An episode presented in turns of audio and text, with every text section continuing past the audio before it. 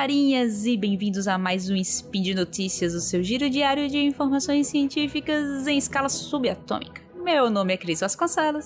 A Eterna, primeira de seu nome. Isso aí. E o meu é Thaís Botia. A imunoglobulinazinha vacinada do SciCast. Ah, ainda não. ainda não. e Thaís, hoje dia 12 Electra do calendário Decatrian e quarta, dia 5 de maio de 2021 do calendário Gregoriano. Pega um cafezinho aí que a gente vai conversar um pouco sobre por que os elefantes são maiores que os ratos. Nossa, é, é isso aí, Thaís. A notícia de hoje ela podia muito bem ser um episódio do Psy Kids. e se você ouvinte nunca se perguntou isso, pensa um pouco agora. Por que os elefantes são maiores que os ratos? E se seu filho perguntasse a você isso, o que você responderia? Bom, né? Essa é uma ótima pergunta, Cris. Speed Notícias.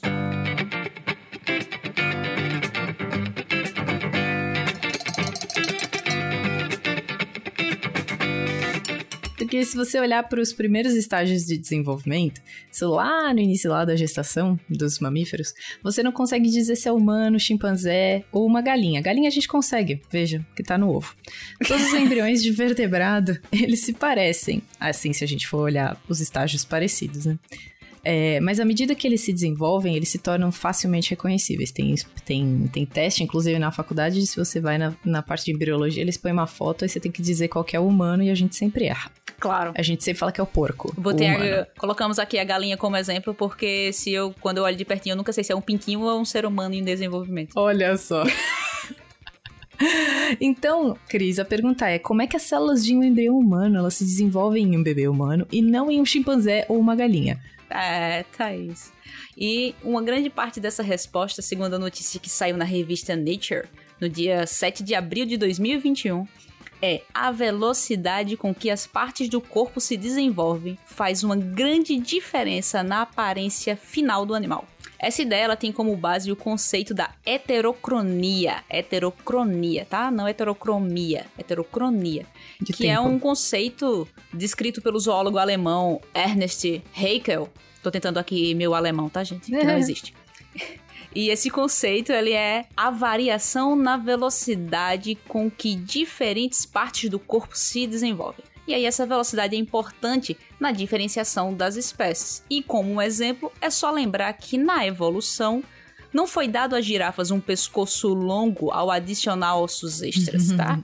Essas girafas tinham o mesmo número de vértebras que os parentes de pescoço pequeno. E também não foi esticando lá para pegar as folhinhas, tá? Se não, pelo amor de Deus. Pelo amor de Deus. Em vez disso, as vértebras do pescoço nas, gira nas girafas, elas crescem por longos períodos de tempo, o que permite que ela atinja tamanhos maiores. Mas, Thaís, e o que controla essa velocidade?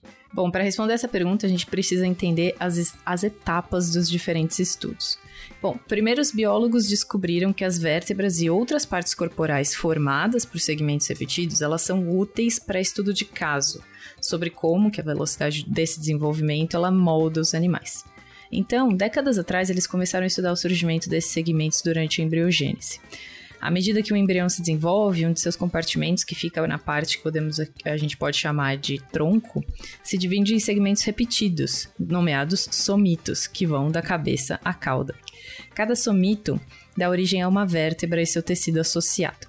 Em 1976 foi, foi proposto que as células desses compartimentos elas poderiam conter cada uma um mecanismo oscilatório de algum tipo, que se liga ou desliga em algum ciclo de repetição, controlando o tempo de produção desses somitos. No final da década de 90 foi identificado um gene nesse compartimento que apresentava um comportamento rítmico.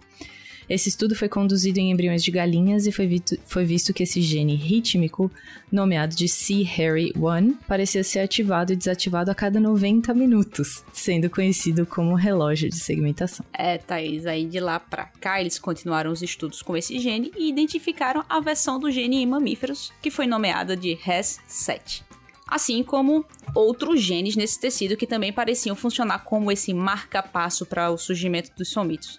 E detalhe que esse tempo em que as galinhas eram aproximadamente de 90, minu 90 minutos variava de espécie para espécie, mas não estava claro por que esse tempo era diferente.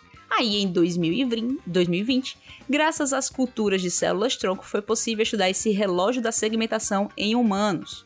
As células troncas foram transformadas em tecidos formador de somito, o que permitiu descobrir que em embriões humanos o relógio da segmentação está ativo apenas entre a terceira e a quarta semana de desenvolvimento, ou seja, antes mesmo da da descoberta da gravidez. A pessoa não sabe nem ainda que tá grávida, né? Já tem um bebê quase formado lá. e esses estudos revelaram muitas semelhanças entre o relógio de segmentação dos humanos e de outros animais. Mas havia uma diferença notável. O relógio de segmentação em camundongos oscila a cada duas ou três horas. Lembra da galinha? Era 90 minutos. Em camundongos oscila a cada duas ou três horas, enquanto que em humanos leva de 5 a 6 horas, sendo assim muito mais lento. Isso é um exemplo claro da, é, da heterocronia.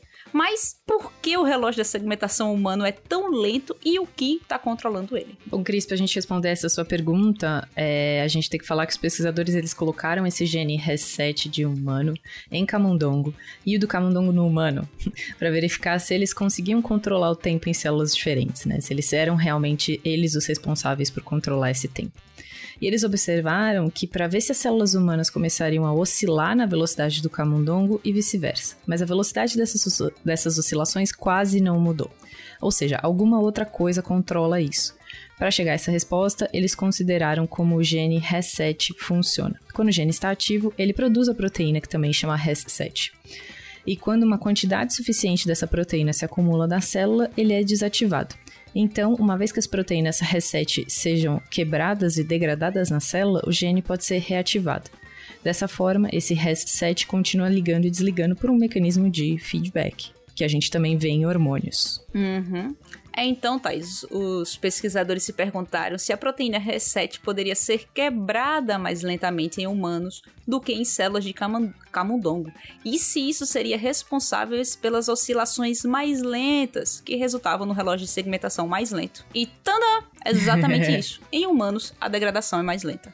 Mas, Cris, a gente precisa falar de um outro estudo que foi desenvolvido no Instituto Francis Crick, que mostrou algo ainda mais interessante, que essa lenta degradação dessas proteínas humanas, elas não se limitam só ao reset, nem mesmo se limitam ao relógio de segmentação. Isso foi observado também em neurônios motores de medula espinhal de humanos comparado com os de camundongo. Então a equipe descobriu que as proteínas humanas demoravam cerca de duas vezes mais para se decompor do que as proteínas do camundongo, o que parecia estar determinando a velocidade de desenvolvimento dos neurônios motores. Mas sabe, Cris, o que é engraçado? As proteínas humanas e as de camundongo elas são quase idênticas, ou seja, é difícil explicar como elas podem ser menos estáveis que as de humanos. É, Thaís, além disso, os pesquisadores também apresentaram evidências de que, além de serem degradadas numa taxa bem mais lenta, as proteínas também são produzidas mais lentamente em humanos do que em outras espécies. Em outras espécies. Como não se sabe ainda o porquê, eles supõem que o mecanismo que controla isso está no genoma, né?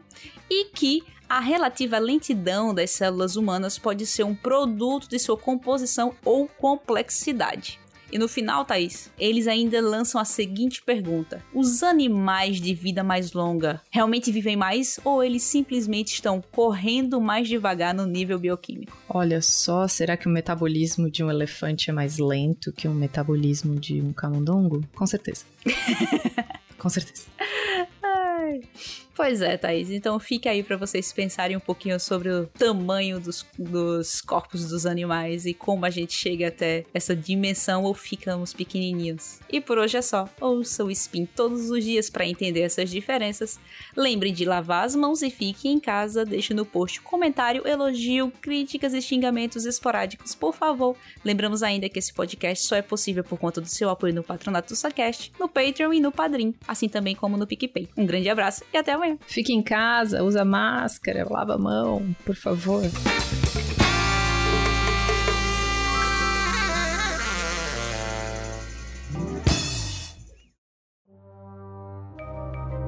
Este programa foi produzido por Mentes Deviantes. deviante.com.br